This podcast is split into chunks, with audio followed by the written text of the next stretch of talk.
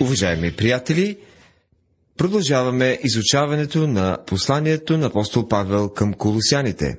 Започваме глава 2. В първите 15 стиха на тази глава ние ще видим, че Христос е отговорът на въпросите, които повдига философията. Останалата част от главата ще покаже, че Той е отговорът на ритуала. Отговорът на философията е за главата. Отговорът на ритуала е за сърцето. Християнството винаги е било в опасност, плувайки между две крайности. В едната си християнството е заплашено да се изпари в философия. Тогава то не е нищо повече от обикновена пара. В другата си крайност е опасността то да замръзне в дадена форма и да се превърне в нищо повече от един ритуал. Опасността е истинска и за двата случая. Но Господ Исус нарече себе си водата на живота. Той не е нито пара, нито лед. Нито едно от двете не може да поддържа живот. Ето защо ние трябва да пазим себе си от следване на пътя на философията и от следване на пътя на ритуала. Защото християнството, това е Христос. Съществуват пет грешки, които представляват опасност за църквата в Колос, на които Павел ще обърне внимание в тази глава. Те са на първо място съблазнителните слова, от 4 до 7 стихове, на второ философията, стихове 8 до 13, на трето легализма, стихове 14 до 17, четвърто мистицизма, 18-19 и пето аскетизма, 20 до 23 стихове. Тези неща представляват опасност дори и днес. Повечето от нас биха могли да останат насаме с тази глава и да направят равносметка за духовния си живот. Това би показало посоката, в която се движим. Прекалено много така наричащи се вярващи в Библията, са се отклонили заради една от тези пет заблуди. Защото желая да знаете колко дълбоко сърдечно желание имам за вас и за уния, които са в Лаудикия, и за уния, които не са ме виждали лично. Послание към Колосяните, 2 глава, 1 стих. Лаудикия бе близо до Колос. Ако застанете на най-високата точка в Лаудикия, ще видите от единия до другия край долината, наречена Ликус. Там, по продължение на планините при портите на Фригия, които водят до Ориента, са били развелините на Колос. Това бил велик град, но не толкова велик, колкото Лаудикия. В Лаудикия там се намира една от седемте църкви от книгата Откровение. Това бе църквата, която бе описана като хладка. Дълбоко сърдечно тази дума може да се изрази и по друг начин като агония. Макфейл нарича тази молитва агония. Павел виждаше, че над Колос и Лаудикия беше надвиснала смъртна опасност и тази опасност бе причина за голяма борба в сърцето на апостола. Тези градове бяха в опасност да се плъзнат в една от двете възможни посоки. Тази опасност съществува и днес и имаме нужда от голямо количество молитва на агония за църквата днес. Това обяснява защо се споменава за хладкостта на Лаудикия в Откровение. Те бяха загубили фокуса в личността на Христос. Христос е отговорът за човешката глава.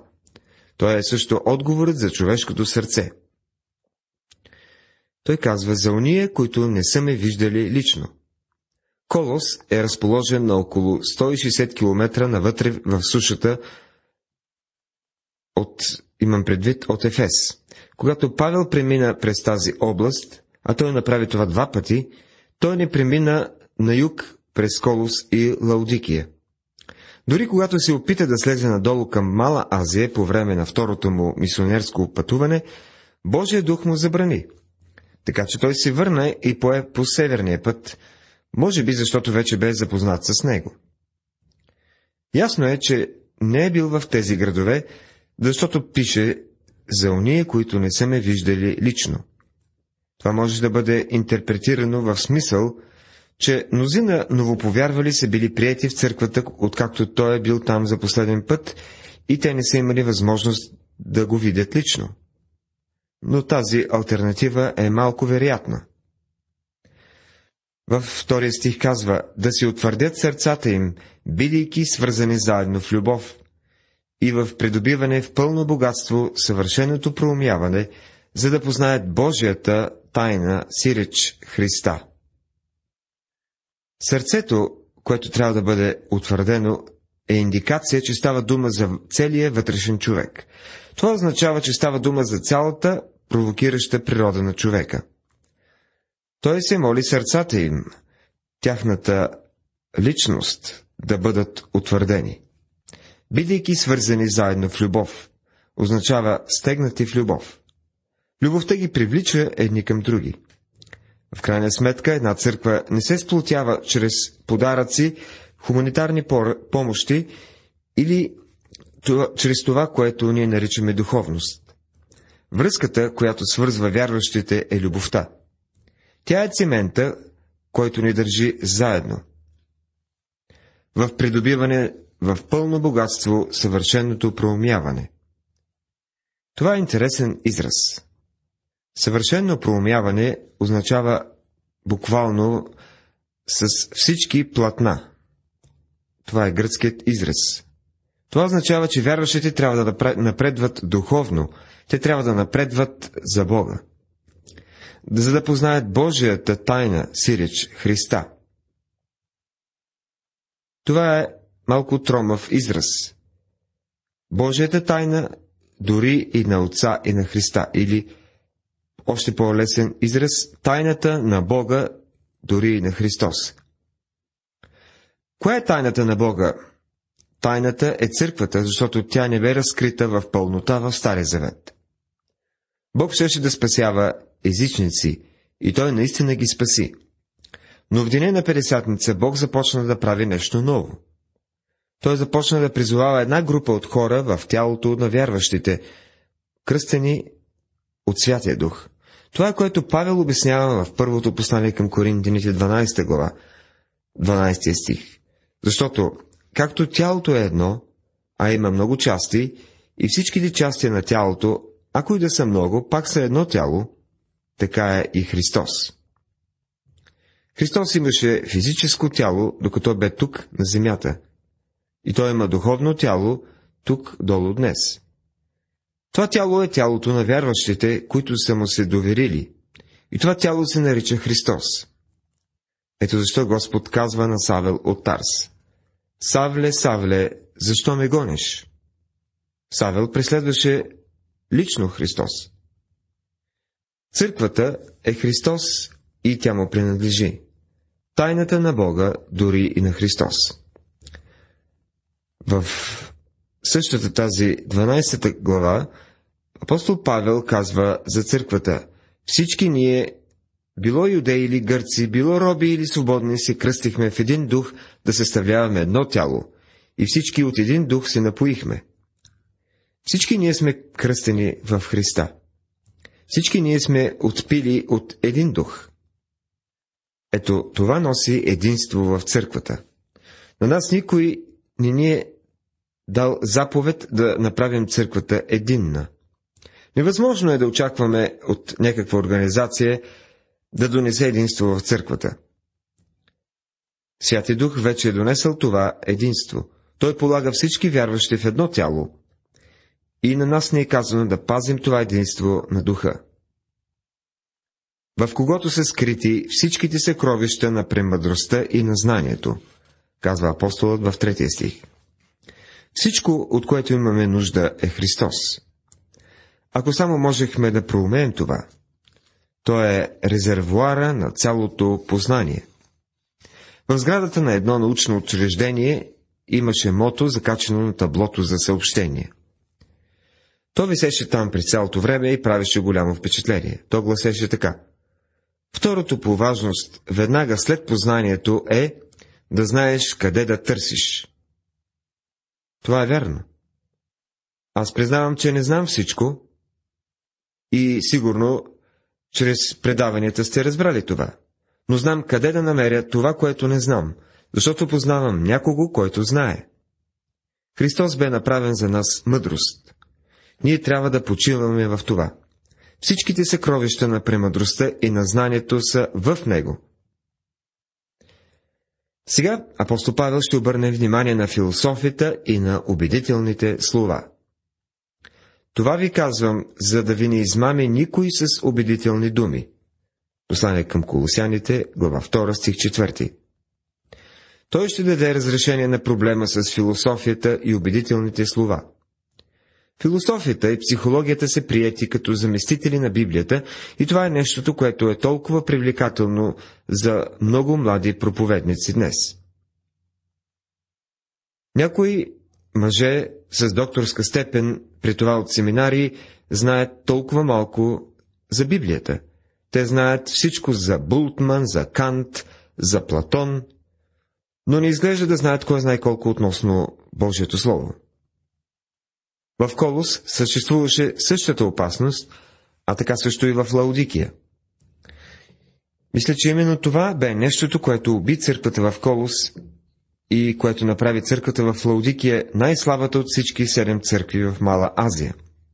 Тя бе в най-лошото духовно състояние, но въпреки това хората продължаваха да мислят, че са в добро положение. Тези градове бяха заможни. Те се хвалиха с богатство и изобилие, а също и с познанието си, но бяха слепи за истинското духовно състояние. Павел казва, не позволявайте на никого да ви измаме с убедителни думи. С убедителни думи ще рече уструмно ораторство или ласкателство. Един богослов използваше големи думи и се опитваше да бъде задълбочен в мисленето си. Той говореше на група хора за около половин час. След това друг човек дойде при същата група и попита един от хората, които бяха от външната страна. За какво говореше този човек? Попитаният му отговори. Все още не е казал нищо. Това е проблемът. Той никога нямаше да каже. Всичко, което правеше, бе да говори с убедителни слова. Познавам една жена, която посещава една определена църква, защото тя казва, просто обичам да ходя там, защото пастора използва толкова пастроцветен език и ме кара да се чувствам толкова добре. Това е опасността днес. Много хора обичат захаросани неща, интелектуалното проповядване, при това повече от семплото Божие Слово. Павел ни предупреждава да внимаваме да не бъдем подмамени с убедителни слова, и както и че ще бъдем мамени. Такива слова са причината много хора да следват даден човек вместо Божието Слово. Точно както изкусен музикант, той започва да свири и хората започват да го следват. И в петия стих казва, защото ако и да не съм с вас, пак духом съм с вас. И се радвам, като гледам поредочността ви и постоянството на вашата вяра спрямо Христа. По това време новините, които достигаха обратно до апостол Павел, бяха, че тази църква се държеше. Порядък е военен термин и той означава да стоиш рамо до рамо до друг. Това е което вярващите трябва да направят – да стоят рамо до рамо. Вместо това мнозина днес се опитват да подронят авторитета или да се възползват от другите вярващи. Постоянство означава да има солидна бойна линия, да бъдем непоклатими. Буквалният превод би бил стереотип или думата с противоположно значение на подвижен тип – Павел пише същата тази мисъл и на коринтяните. Затова, възлюбени мои братя, бъдете твърди, непоколебими и преизобилвайте всякога в Господното дело, понеже знаете, че в Господа трудът ви не е празен. Църквата в Колос имаше репутация на църква на постоянството и Павел искаше те да продължат по този начин и да ни бъдат отделени от този път заради красноречието на Николцина. И тъй, както сте приели Христа Исуса Господа, така и се обхождайте в Него. Послание към Колосяните, 2 глава, 6 стих. Какво означава да бъдеш спасен, да бъдеш християнин? Някои смятат, че щом не спазваш всичките 10 заповеди, не си спасен. Приятелю, спасението е да приемеш една личност. И тази личност е Исус Христос. И тъй, както сте приели Исуса Христа, Господа, така и се обхождайте в Него. След като сте го приели, сега вървете в Него. Вървете в духа. Да се обхождате не е като издигането на балон. Прекалено много хора мислят, че живота на християнина е някакво велико, потрясаващо преживяване, по време на което се издигате нагоре като ракета, политаща към космоса. Не там е мястото, където се живее християнският живот. Той се живее във вашия дом, във вашият офис, в класната стая, на улицата. И начинът по който трябва да живеете живота си е да вървите. Вие трябва да се обхождате в Христос. Бог е дарил възможността вие и аз да бъдем присъединени към Него в ежедневното ни ходене. Вкоренени и назидавани в Него, утвърждавани във вярата си, както бяхте научени, и изобилващи в нея с благодарение. Послание към Колосяните, глава 2, стих 7. Вкоренени означава вкоренени като дърво, а дървото е живо нещо. И ние трябва да бъдем изградени като къща. Къщата не е живо същество, но има нужда от огромна основа. Павел ни казва в посланието към ефесяните, че основата е Исус Христос. Веднъж приели Христос, ние трябва да ходим в Него. И да правим какво? Бидейки вкоренени, черпейки живота си от Него като дърво, назидавани в Него, нашата вяра да лежи върху Него. Ето защо Той добавя утвърждавани в вярата си. Вярата е средството, чрез което вие и аз ставаме част от Христос. Сега апостол Павел ще продължи, дискутирайки опасността от философията. Внимавайте да ви не заплени някой с философията си, с празн, празната си измама по човешко предание, по първоначалните учения на света, а не по Христа. Глава 2, стих 8. Внимавайте! Спрете! Погледнете, услушайте се! Да не би някой да ви заплени с философията си.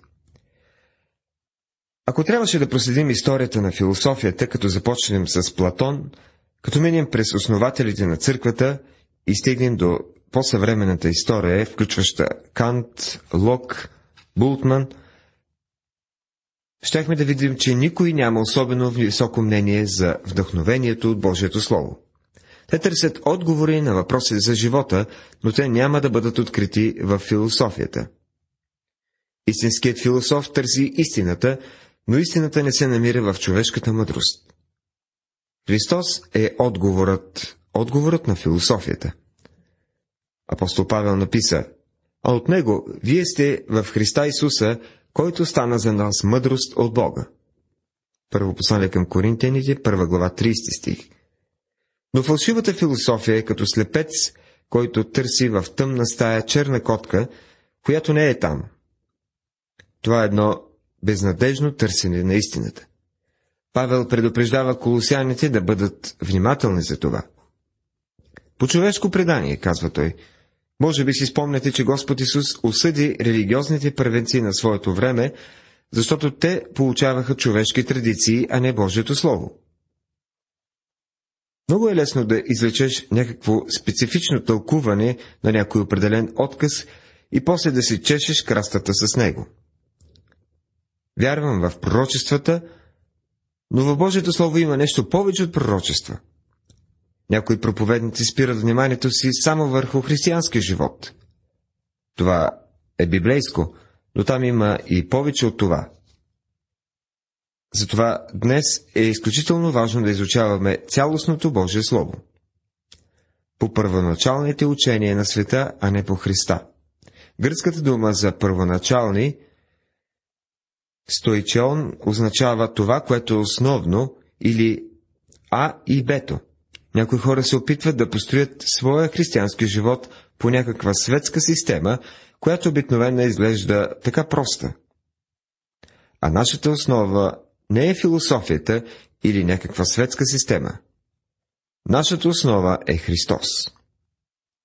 Уважаеми приятели, в това предаване започнахме изучаването на глава 2 от посланието към колосяните.